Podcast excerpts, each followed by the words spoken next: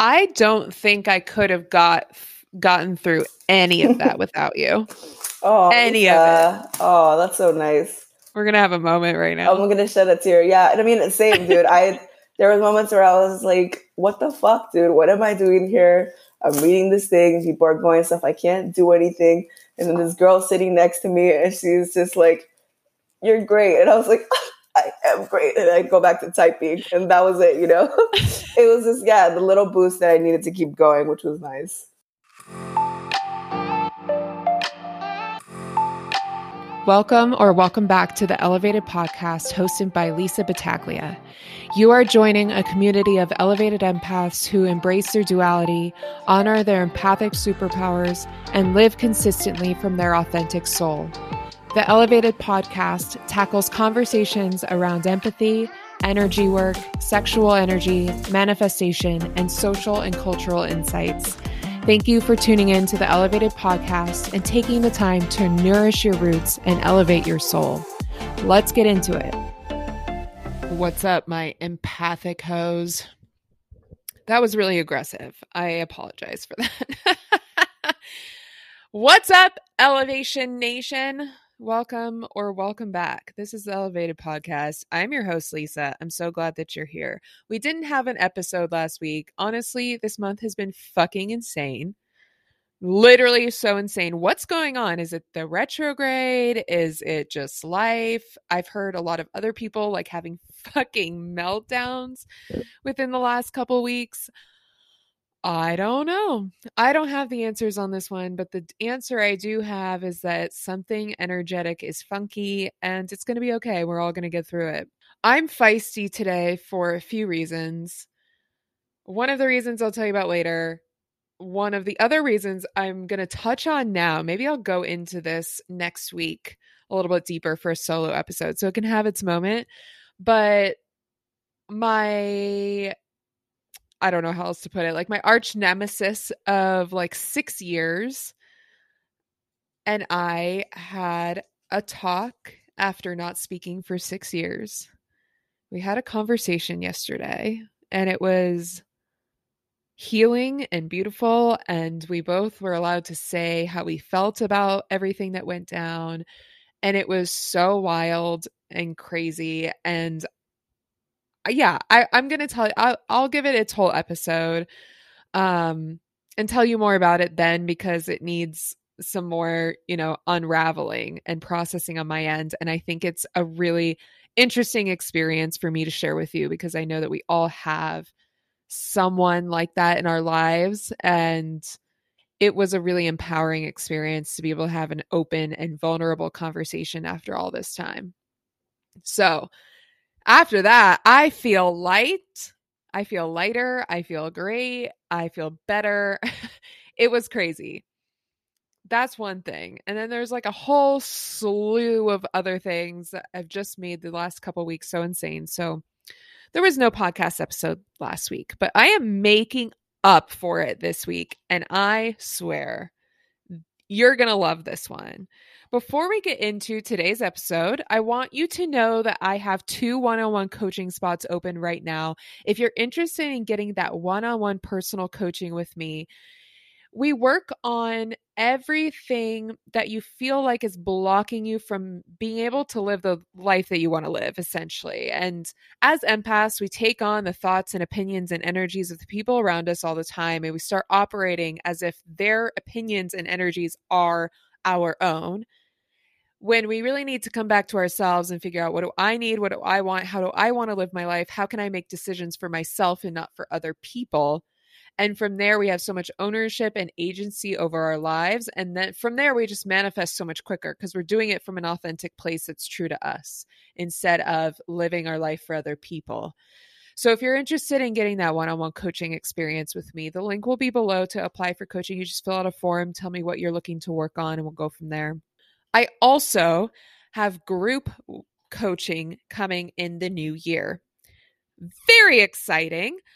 I thought it would be good to have an option for group coaching. So if you're interested in coaching, but you think a one on one setting is either too much money or too much time commitment, I'm going to be opening this group coaching program. So more to come on that. I'll put up a wait list for you if you're interested. So keep your eye out for that. I also do, as you know, Akashic Records readings. We're talking a lot about the Akashic Records on social media right now because Q4 is a really good time to get an Akashic Records reading because a lot of stuff with family comes up, a lot of traditional family stuff can come up during this time. It can be very triggering for some people. So, the Akashic Records are a great place to get some answers, some clarity, some energy healing. That's a great place to do it. And I just created a free download, a free F R E E download for you. It has over 30 questions that you could ask the Akashic Records to help you brainstorm. And you can ask questions outside of that list as well. But it, it can help you brainstorm what you can get from the Akashic Records, what types of things you can ask the Akashic Records. And there's a little bit more info about the Akashic Records. And that link will be in the description below. It's new, it's free, and it's just kind of fun to look at and think about it so you can brainstorm for your next reading. And if you're looking to book your reading, you can book your reading at lisabtag.com slash readings. I also do animal communication readings. So if you're looking for that soul connection with your pet, looking to make a deeper connection with them, looking to get answers from them. If there's something behavioral going on or health, eh, a health issue going on that you want me to look at, I'm happy to do that. And you can also book that at lisabtag.com slash readings. And the Healing Your Sexual Energy course is here. Yes, it's here. It's been here. It's there. It's so excited to have you do it. and the sex our sexual energy hosts so many other things and you hear me talk about this all the time. Our sexuality hosts our creativity our self-expression our self-intimacy and when we tap into our sexual energy and heal our sexual past our sexual traumas our past relationships we can basically heal anything else in our lives because we've touched such we've healed such a taboo aspect of our lives. So the link will be below to enroll in that course. It's a 15 section course. It's so robust. You'll get so much out of it and more. And if the money is an issue, I want you to know that if you heal your sexual energy, you can manifest money quicker. And so you will get your return on that investment and more by healing your sexual energy. Today on the podcast, we are joined. Jasper just looked at me funny. He's like, What are you doing? He's like, That sounds horrible. Please never do that again. Today on the podcast, we have my dear friend Abby. Abby is the law enforcement response lead at TikTok. What did you just say? Yes, she's the law enforcement response lead at TikTok. If you don't know about my past, I'll give you a little snippet of it after I introduce Abby. Abby has been in this industry of law enforcement response for over four years, and we worked together at Snapchat, and she was my trauma bonded sister for life. And so, if you don't know what law enforcement response is, basically any social media app that you use that is that involves people creating content anytime someone does something naughty on one of these apps law enforcement will come to a team on that social media app and ask for whatever evidence there is of that that they can give with the right data privacy and all, all those things come into play so that's the work that i used to do and it's what uh, propelled me into the work i do now because i realized at the time that I was taking on the energy of the stories I was reading all day, every day. It's you're reading about the worst parts of humanity all day, every day and it really impacted my life and how I showed up in the world. And it was then I started to realize, like, oh, I'm an empath, and empathy goes so much deeper than just feeling emotions for other people.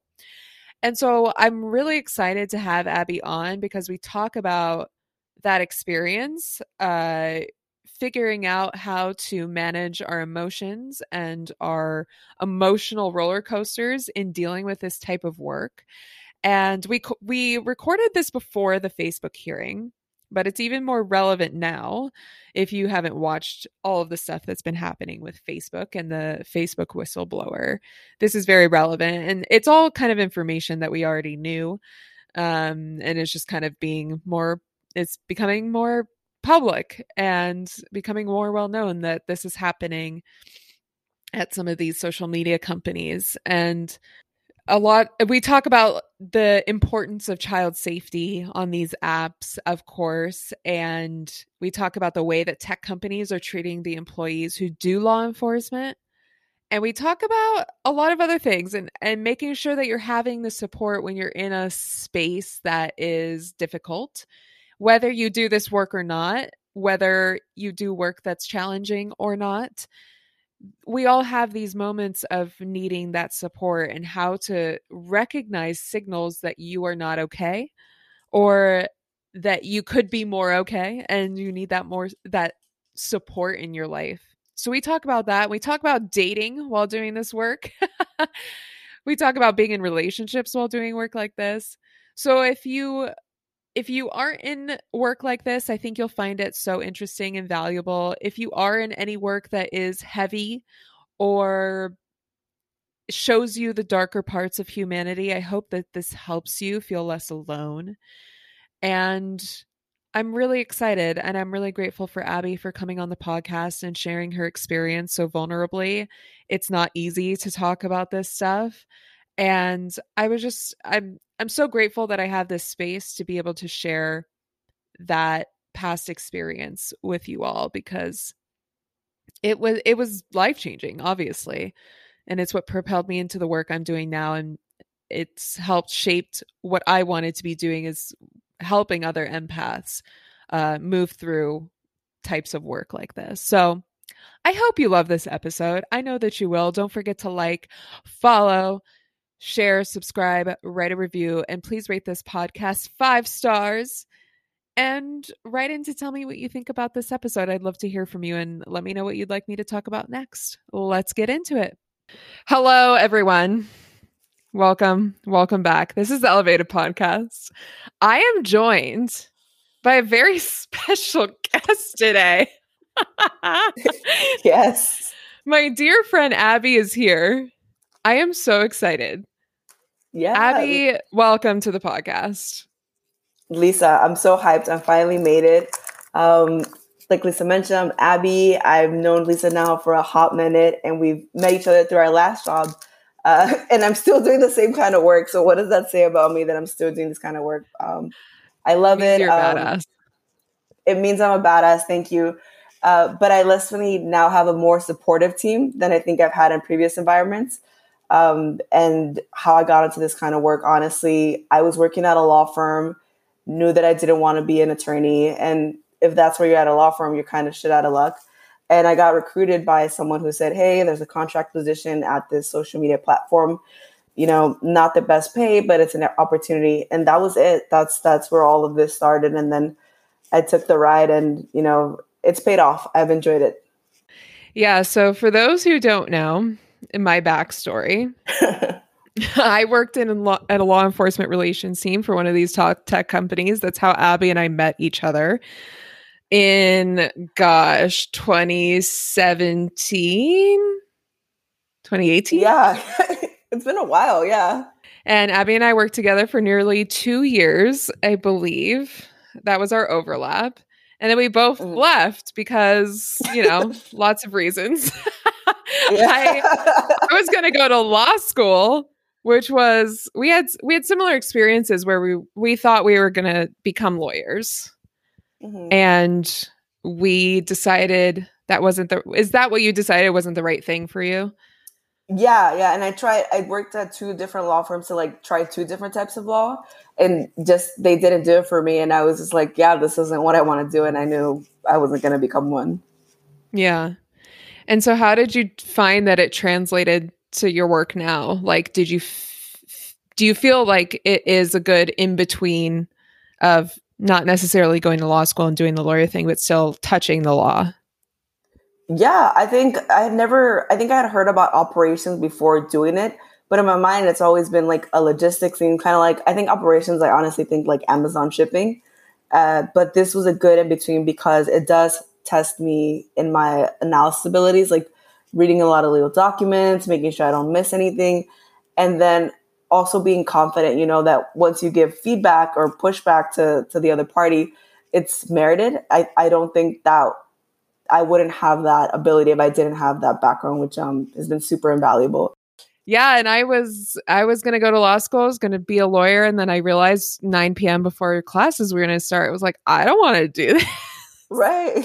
Fuck this. I was like, fuck this. So now you are a hotshot law enforcement lead. Yeah. At another top tech company that everybody knows about. We'll say it. It's, it Everyone. rhymes with Rick Rock. It's called TikTok. For sure. I call Snapchat Rap Chat. Yeah, yeah. Allegedly, right? We'll put it like an asterisk or something next to it. Allegedly. It's allegedly called TikTok. So, what has that been like, you know, in a position of such power? Oh, when you put it like that, Lisa, uh, I don't, I guess I don't think about it often like that way, but I think now, two years in since I left that company, I've came here to have seen the team grow so much and to have a say in most of the people on my team will get hired on the kind of culture we want to build. Um, when I say to my manager, you know, like maybe some people are burning out or I'm burning out, I'm taking a day, it's heard. I think that's that is power, right? And that's really cool. And I don't feel guilty about it. So that's why I'm happier here because it's not so it's not so hush hush about those issues that people are dealing with. Yeah.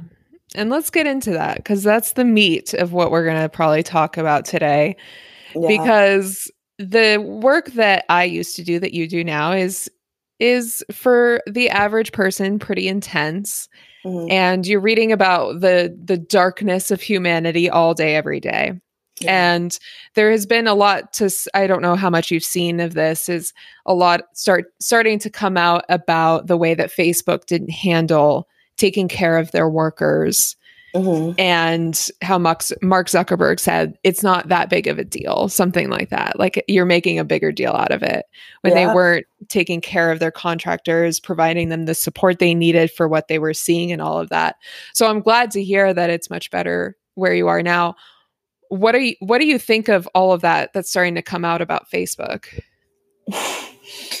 you know how I've always felt about Facebook. I, I haven't had Facebook since 2015 and definitely my life, uh, my life, like my healthiness, it's, it's gone up. But how do I feel? I, I think no one was surprised. You know, I think people were just more like he just put it on the record. I think that was the most astounding thing.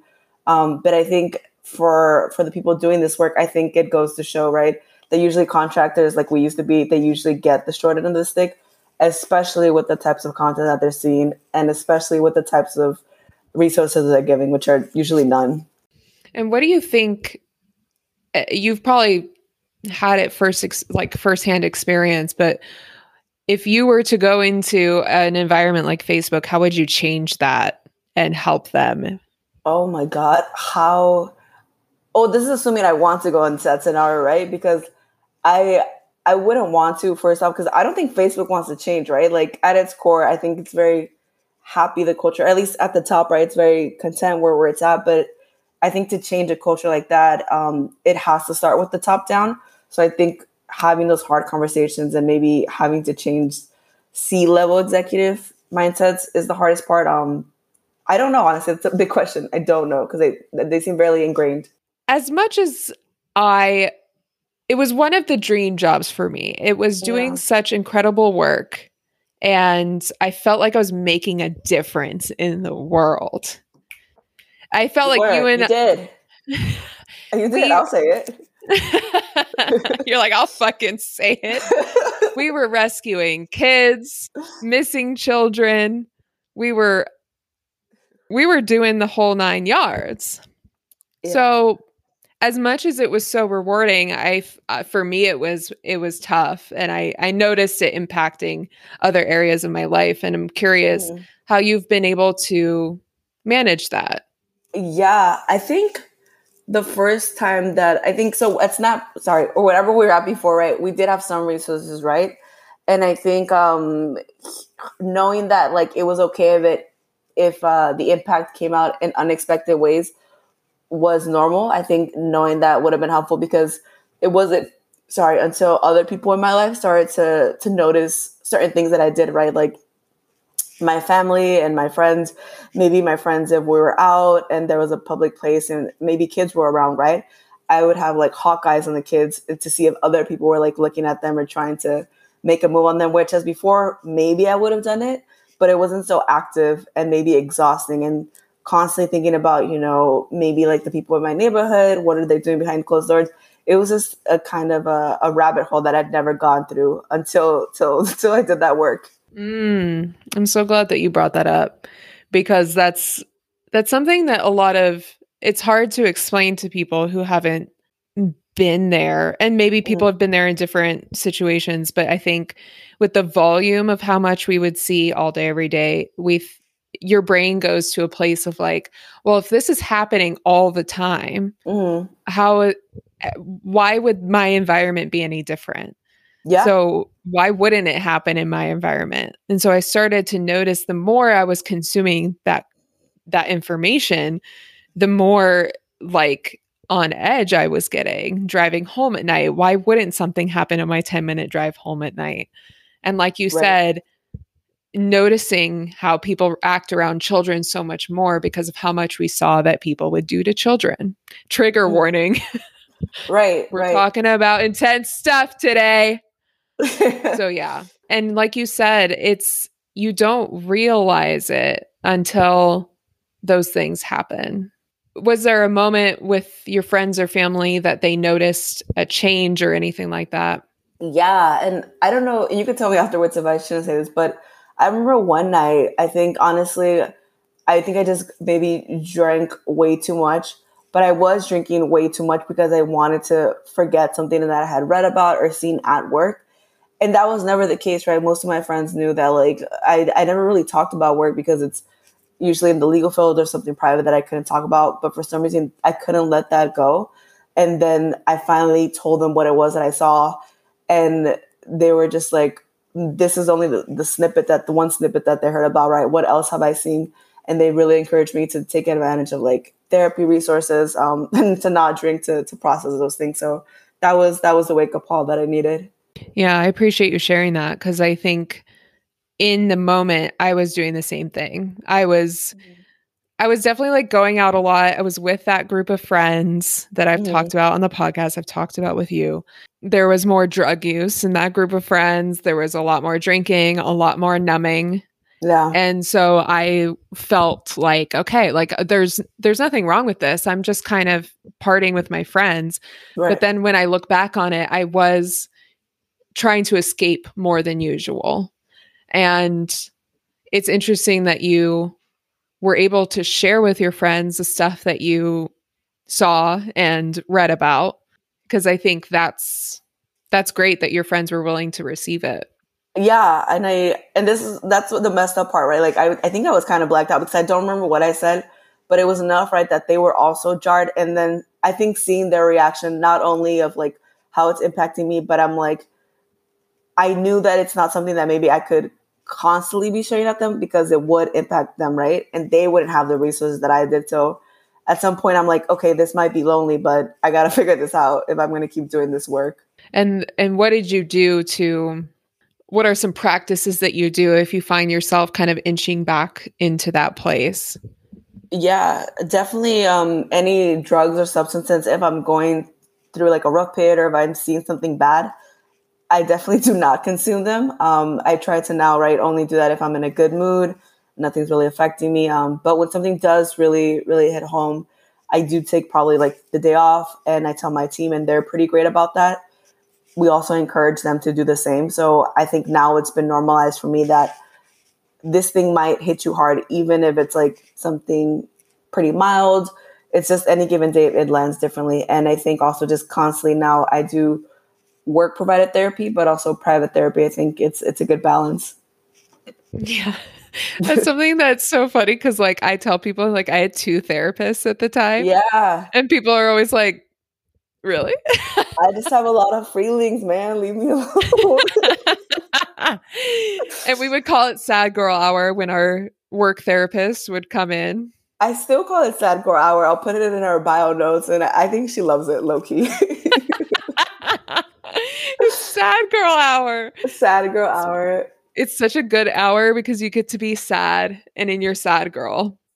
I yeah. think also what I want to just touch on is the environment that you and I were able to create for each other in that space. because yes. let's be honest, we needed to do it. We needed to create it for us because no one yeah. else was going to. Right, right, right. so, and we made it fun. Believe it or I not, so. we made we made things fun there. And I think that helped me a lot. Just feel like there was someone on my team, someone on my side. Even if we were reading fucked up shit, we could still have fun with it. Yeah, no, I'm and I'm glad that you feel that way. Like I, I laugh right because I'm just thinking about it, right? Like, and I, I won't lie to you. I mean, I still miss those parts. Like whenever someone thinks about it, I'm like, it was just uh, it's something to be said. It's like, oh, these people really care about making a difference and helping others, right? But I still want to like be around them. They're fun. I think that was what made that very, I don't know, a very special team to work with. At least like the people that that um we liked or we found helpful. Right. And I'm thinking about, I think people will find this useful because, you know, on this podcast, we talk a lot about the eh, being an empath, being a sensitive person, highly sensitive person, the way that I discovered that through this work because something that I always think about is the way that we were. I mean, granted, the environment that we were in was co- conducive to this, but we were pretty reactive to when like loud noises would happen, the music would happen. Yeah. Someone's specifics music would be going on or ping pongs would be played, ping pong balls would be flying by your face, you know, all that crazy stuff. Yeah, of course. I was just like, what's happening? Or the air conditioner would go on, it'd be 40 degrees. or maybe like 80. Like it was just a give or take, but it was always extremes. Yeah. Yes. And how it's just funny. It's not funny because it was like we were doing this intense work. And then on top of that, we were like put in this environment where it was loud and freezing and all of these things. Mm. And so it affected our systems more because of what we were dealing with. Would you agree with that? Yeah, I definitely think it impacted our morale. It was those lessons, right? But even there, like, I think we should also talk about like we were a new team, but in an older organization, right? So it was so hard to maybe explain what we did or at least get a sense of like urgency around the kind of work that we did. Now at the, the new company that I'm at, that's definitely something we've like instituted at the core. It's like this is what we do, protect those people's bandwidth and like everything else can wait. So I think that was one of the big lessons I got from that place. That's amazing.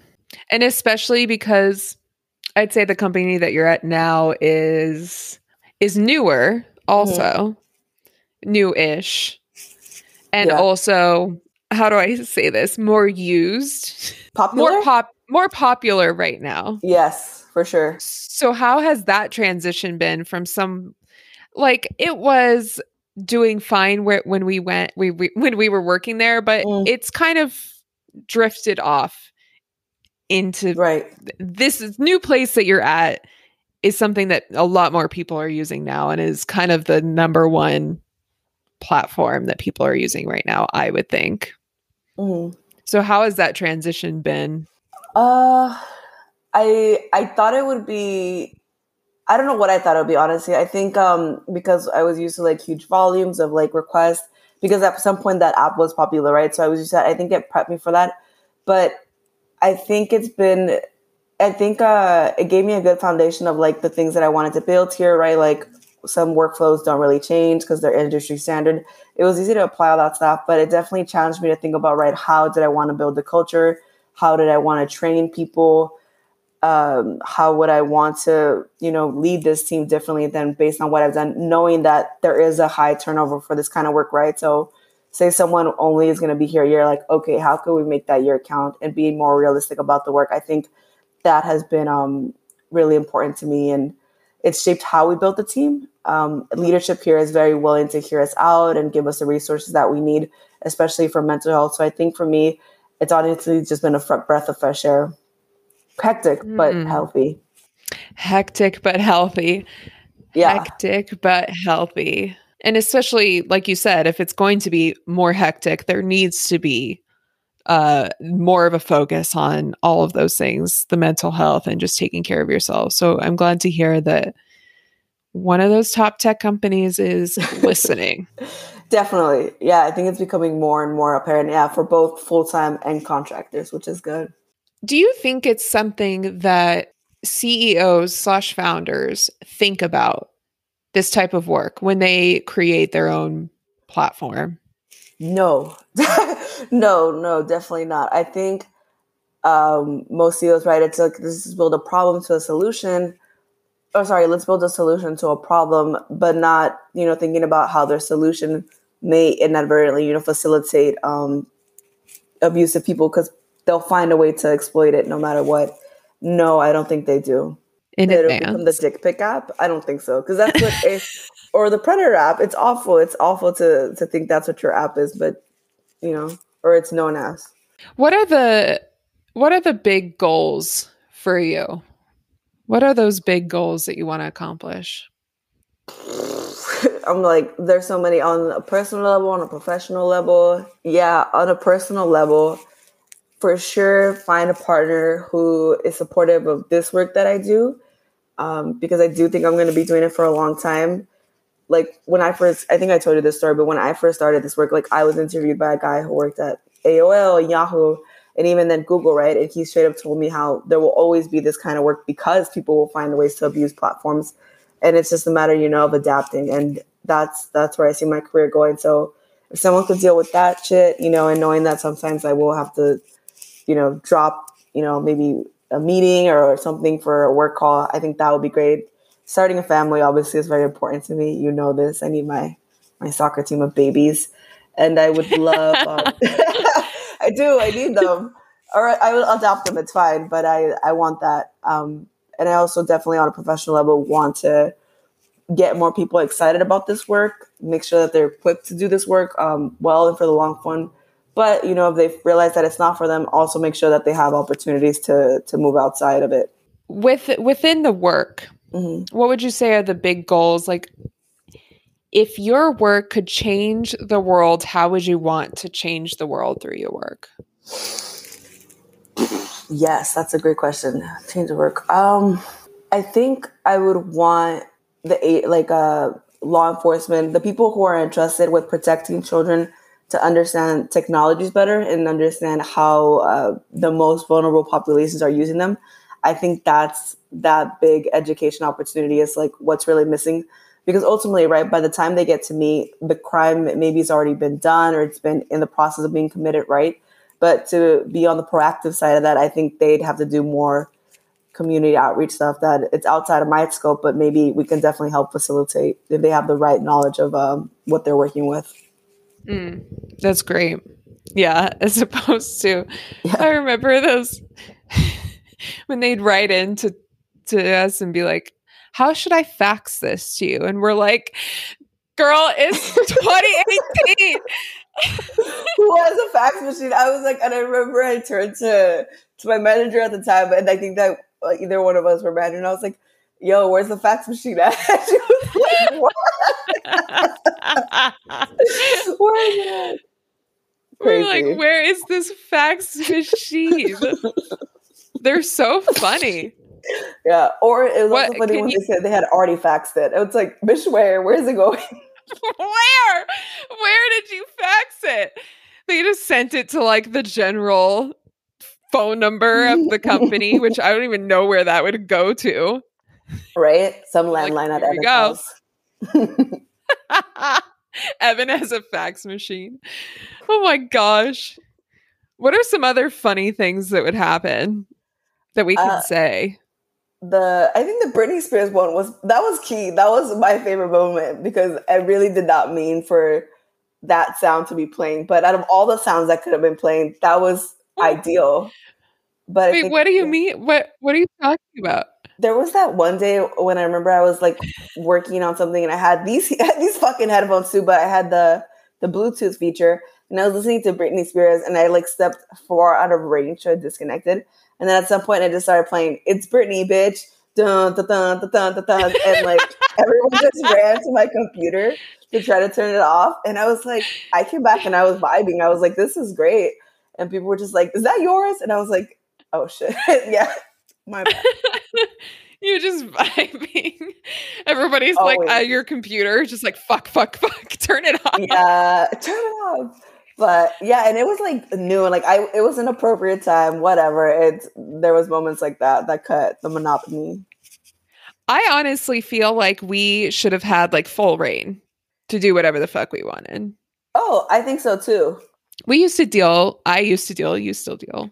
I don't know if you deal with like emergency requests. Yeah. And it would be like, yeah, get to it like as early as you can. Then the next job I went into that had nothing to do, nothing was an emergency, I promise you. I was in a peril. But it was like, we need this immediately. If you don't get it to us immediately, like someone will die. And I'm like, listen to me. Listen to me. We, I used to deal with actual emergencies, and this yes. ain't it. It reminds me of that Kim meme, right? Like people are dying, like the Kim Kardashian meme. It's like literally people are dying. I now when I hear people outside of my life, right, call something an emergency, I'm like, stop. It's not. Yeah. How has it like opened your eyes to what the world is actually like? I'm sure in a lot of ways, but like how has it? Um, one of them for sure, right? It's like I think it gives me always perspective, right? That not only like right could things be worse for me, but I should be more, you know, cognizant of people around me, what situations um, I'm in, my relatives are in, just things like that. I think it also makes me more um, proactive about right, like not getting them phones. Like I've decided this: my kids are never getting phones until they're 16 it's just it's not gonna it's, it's not gonna be a thing. How will that work in practice? I don't know, but things like that, and also with my friends, you know, and things of like data privacy and things like that. What does it mean?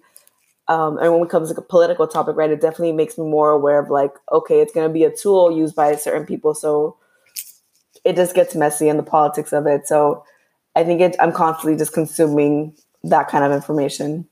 Mm. Whereas before, I didn't seek it out because I just didn't care. Right. Did you ever feel because we were handling all what you're saying d- data privacy stuff like very sensitive things did you ever feel that pressure that you were handling things and you were gonna if you slipped up it like did you ever feel pressure because of that yeah totally all always and i remember there was one instance where like I actually had made a mistake, right? I don't know if I told you. this. Apparently, I had made a mistake, but no one told me about it until the time it came to my performance review. And I think that was also the moment was like, crap, well, like, there's no way to fix it. But also, now I think I'm better about like, if someone on my team makes a mistake, you know, telling them right away what it was, making sure it's not a big deal, um, and containing it. So it definitely changed how I approach things like that that are sensitive. I don't know if I knew that. That's interesting. She traumatized me. It's not surprising. Speaking of trauma, would you say that we're trauma bonded for life?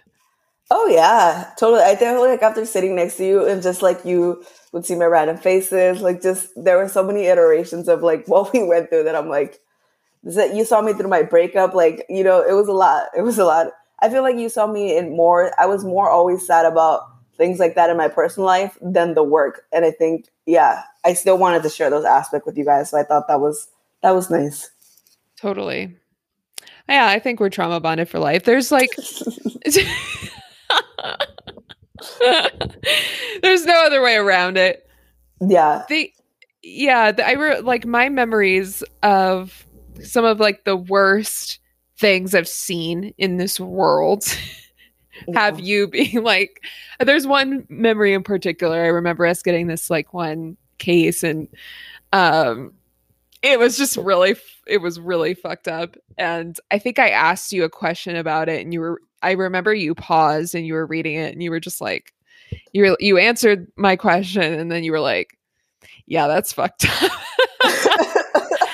Just like it was like we were able to bring some kind of like not humor but just making a little it a little bit lighter for what we were re- dealing with. Yes, the the one liners were always on deck, whether it was like from us or like some of our counterparts. There was just never uh, a dull moment for sure. We could kind of speak to also like the way that we were able to handle some of that, as much as like it was tough. I think we handled it better than some other people. Totally. I don't think we ever like we never had like meltdowns in the office. We never, you know, cussed at each other, which I think it's cool, you know, like most of us didn't hate each other. So all in all winning. Yeah. I remember one line that we would have to tell some some people we would have to say tough titties. yes, leave my girls alone, dude. 2022. Oh yeah, it was like it was about wait, what was Leave My Girls Alone about? It was about like our sex workers, yeah, like you know, doing their thing. Okay. Oh, that's right. yeah. I will say this job, I think that sometimes it makes me, I think people think I'm callous or right numb to it, but it's not that, right? It's just that some things are really egregious and other things it's like people are stealing Pop Tarts. Oh, well, you know, from Walmart. It is what it is. That was another question of mine. Like, do you think you do you think you're desensitized? Do you think you have to be de- desensitized to do this work or not? Yeah. No. No, I don't think I am and I don't think you have to be. I think some people are right and that's no fault on them because it's, it's their coping mechanism, but I think right there's they you still have to be t- in tuned enough because if it's let's say self harm or something, you still have to think about okay, what is going through this person mind state? Are they really going to harm themselves, or are they going to you know commit this atrocity? And what can you do to help if it doesn't come to you know the resolution somebody wants? So maybe sending in-app self-harm resources where you can do and thinking outside of the box like that you have to still be a little bit human to do that because you have to care so true yeah do you feel like you're doing god's work in a way Oof what a word. I i i don't think i am because i i, I don't I, I i'm just scared to take something on that big. But i do think i'm doing something good you know with my uh, abilities. I'm teaching other people how to do it well and i think that will have a positive ripple effect. So i'm yeah. doing something good. That makes me happy. It's very fulfilling. It's almost libra season. Should we talk about that Absolutely. okay. like, wait, because that was I remember that was one of the first things I remember. Also, just like typing, and you mentioned you were into astrology, and I was like, oh, I'm a Libra, and that was it. You know, you were like, Libras are my favorite people. I was like, we're gonna get along, and yeah, Libras are my favorite people. I'm a Libra rising. Two of my ex lovers are a Libra. You're a Libra. My dog is a Libra. My cousin is a Libra. My best friend is a Libra. That's all I can remember. If I'm forgetting you and you're a Libra, I'm sorry. Shout out to the Libras. It's our season. Shout out to the Libras. Do you feel like you're a balanced hoe? I think I am. My friends are always laughing when I tell them I'm hella balanced. I'm balanced F or something, you know? And they're like, I have they met you? And I think I think on paper I am, you know, but I think I feel things intensely enough that I will never be yeah, actually balance. Do you know what your real life? Do you know what your like rising and moon are? I think I'm straight up Libra, like across the board, but I'll have to check my uh all that stuff. Oh, we have to look at that. If you're a triple Libra, that would be insane. Yeah, you're well, just all Libra. But they're always all crazy, right? Like that's my thing. It's like, but they're funny, you know. It's like I don't think anyone wouldn't say that I'm not well rounded. I am. I'm just at the end of the day, I'm so crazy. I'm well rounded. I'm just a little crazy. Yeah. Yeah. Like, Yeah, like the Libra rising for me like balances me out. That's why I appear balanced, but internally I'm an Aries moon, which is like fiery as fuck. That's why I'm just like crazy inside. And then the Taurus, I'm just like stubborn and like to eat and get high. Lisa is fiery as fuck, yeah. but people don't expect it, so maybe that's why you're balanced. Yeah. I'm only fiery once I know you and I'm comfortable like sharing how I actually feel about something.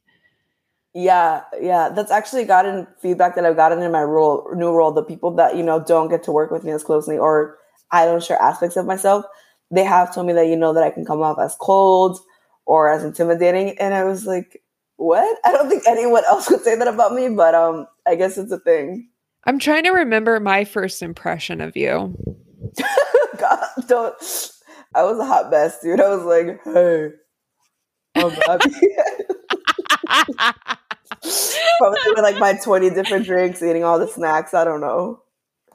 Uh, were you not, were you on vacation when I started? Why do I have a memory of that? Maybe.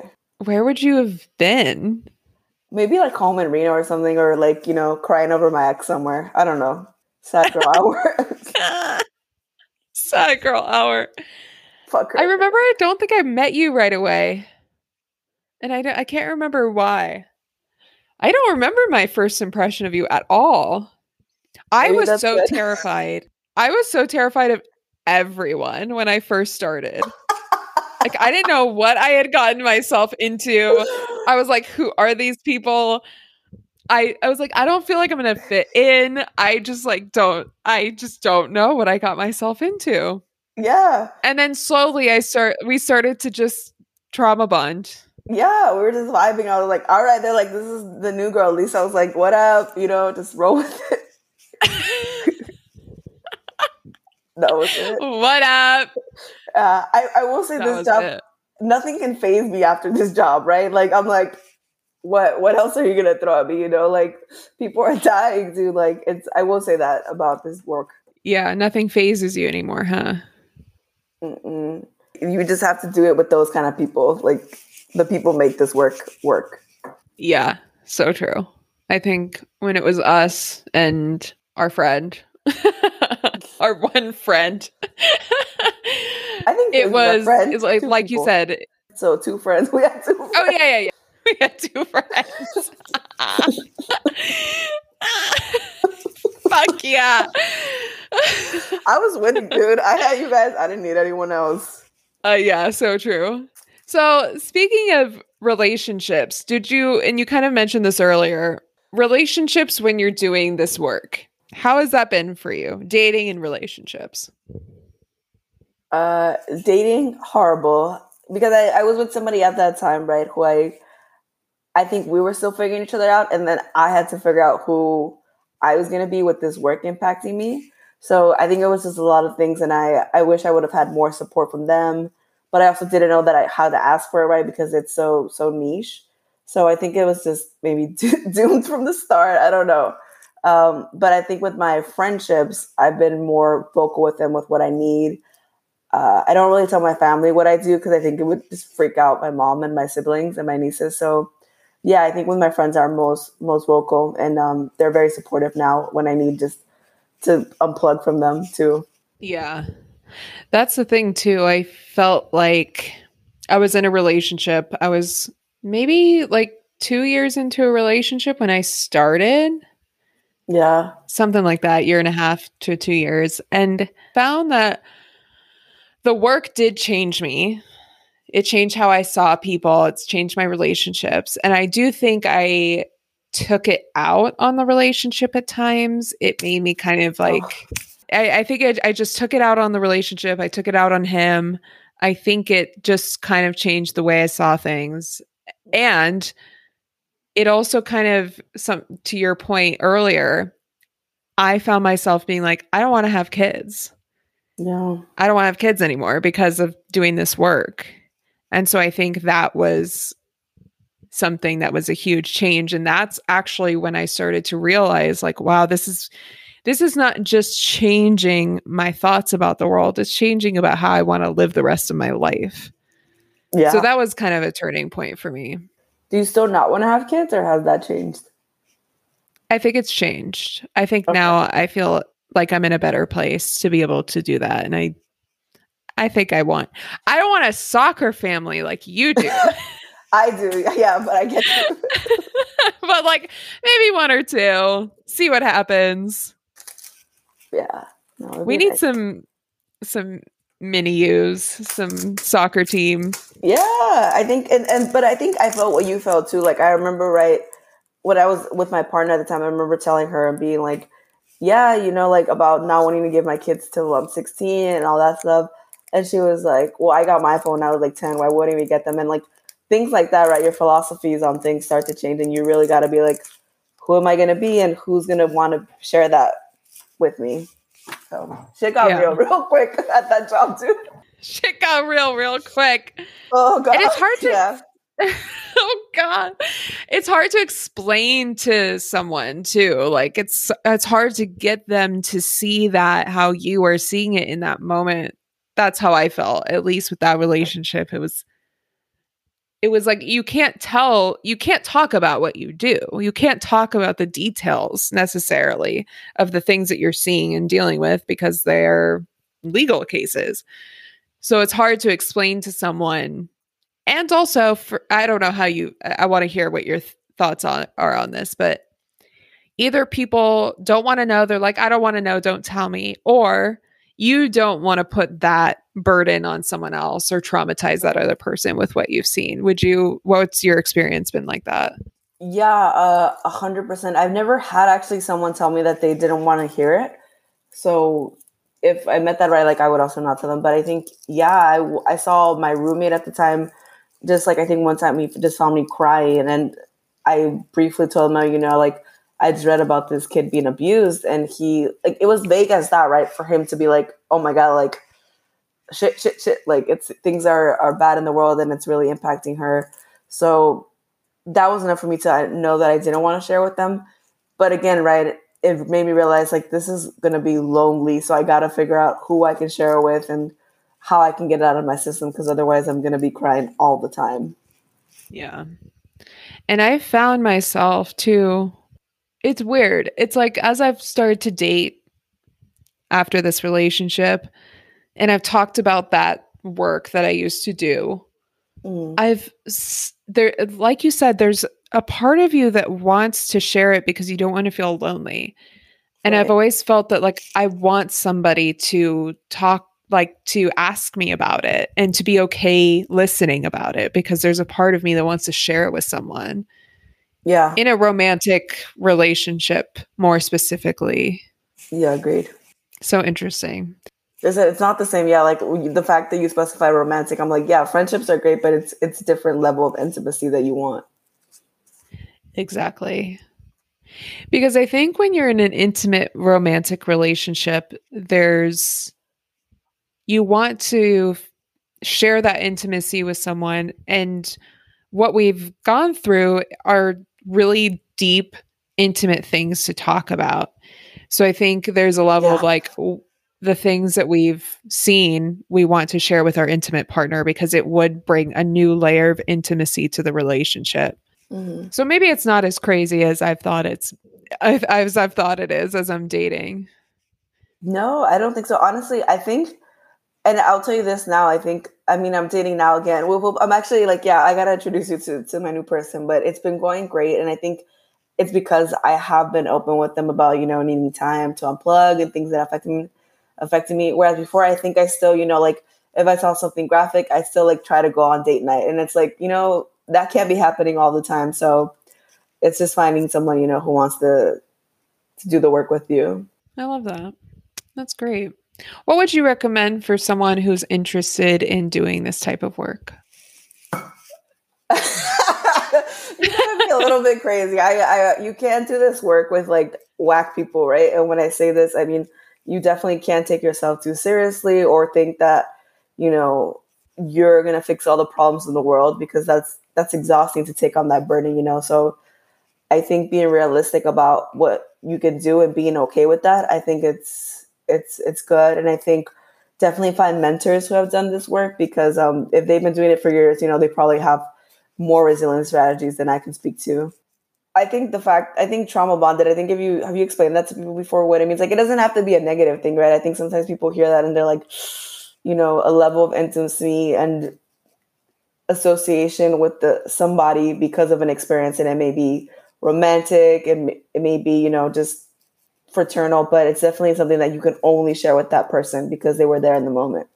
I don't think I could have got gotten through any of that without you. Oh, any of it. Oh, that's so nice. We're gonna have a moment right now. I'm gonna shed a tear. Yeah, and I mean, same, dude. I there was moments where I was like, "What the fuck, dude? What am I doing here? I'm reading this thing. People are going stuff. I can't do anything." And then this girl sitting next to me, and she's just like, "You're great," and I was like. I am great. And I go back to typing, and that was it, you know? it was just, yeah, the little boost that I needed to keep going, which was nice. I missed that. I can't look over now. No one's there. Sad. No one's there. no one's there to watch my side eyes. Or throw candy at me, you know? I think something else that was cool. I think, right, the other ways that we found joy, right? I think like our sticker wall, right? When we got like positive feedback. I think things that are normally considered, you know, like maybe dumb, you know, or juvenile, like there was still joy in that. And that's also what just kept us going. Like sometimes a meme, yeah, that was it. That's all we needed to just keep going.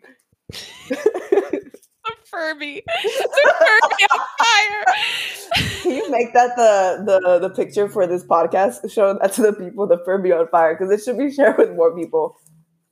The Furby on fire on the computer. You're like yeah. me, moi, because you were on fire, just going through tickets like a Furby on fire. I forgot yeah, about the sticker wall. You have such uh, you yeah, have such a better memory than I do. I think I just blocked it all out. well, that's that's very telling, and I think that's okay too, right? I don't think I remember some things on purpose, but things like that I do remember. Always the laughs. Always remember that. Yeah. The sticker wall was for any time we saved a child or something like, mm-hmm. or saved a person or found a missing person. I remember that was fun sometimes, like, you know, just ordering new stickers and it's like, this should not get an adult human excited, but here we are, you know, getting excited about it. So, yeah. It makes the inner child happy, which is a big cool. deal. Boom. Boom. I want to, I'm curious to hear your thoughts if you've been following it this whole Gabby Petito case, a lot of it has. Aby doesn't need to see any more evidence. He did yeah, it. he did it. Dog the bounty hunter has spoken. It's him, dude.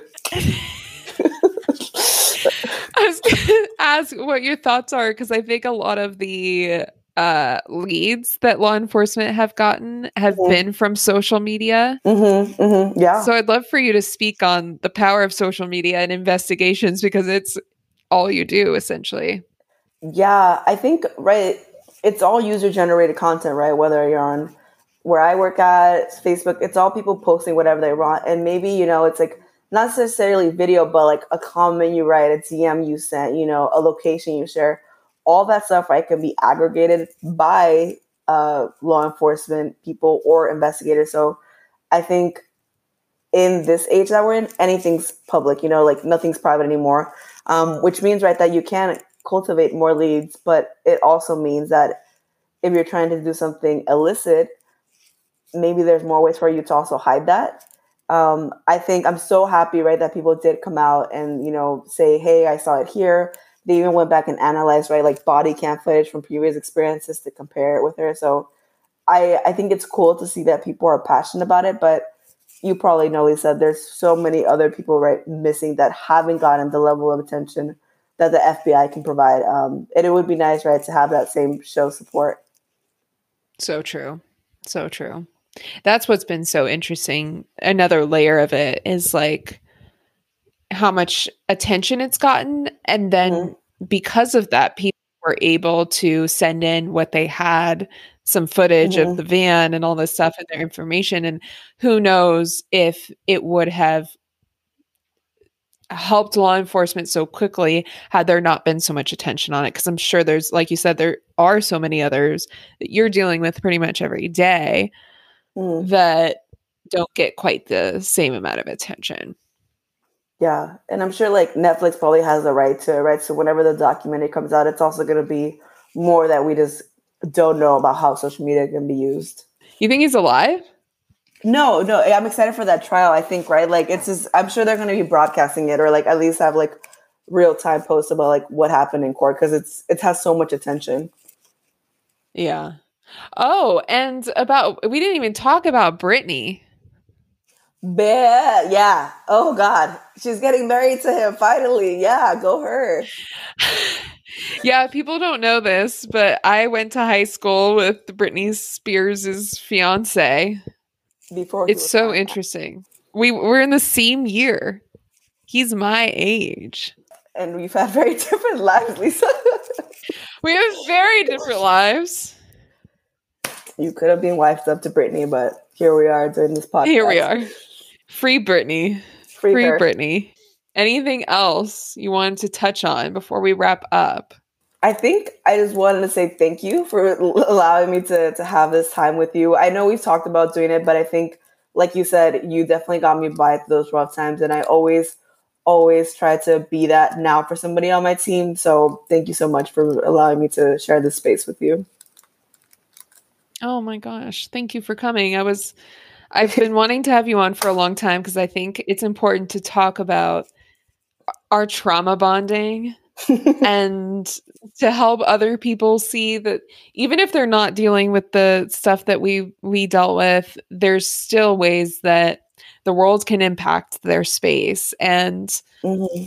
just knowing how to deal with it gracefully have some laughs and have the people by your side that will go through it with you. And i think that's so important. So i'm i'm so grateful for you for being with me in that journey and for being here on the podcast. And yes. we just had the best time. And as much as it, as intense as it was there were so many great memories from it. And so for sure for sure. that was the, the greatest part. I hope you loved that episode, Elevation Nation. It was so healing and great for me to listen to again because I just am so grateful for Aby, as you could tell in our conversation, for creating such an environment where we could have fun in such a dark place and be able to share our experiences and you you don't get that everywhere. So I'm really grateful for Aby coming on the podcast, for being my trauma bonded sister for life. And I hope you all loved this episode. You can find me on TikTok and Instagram at The Elevated Empath.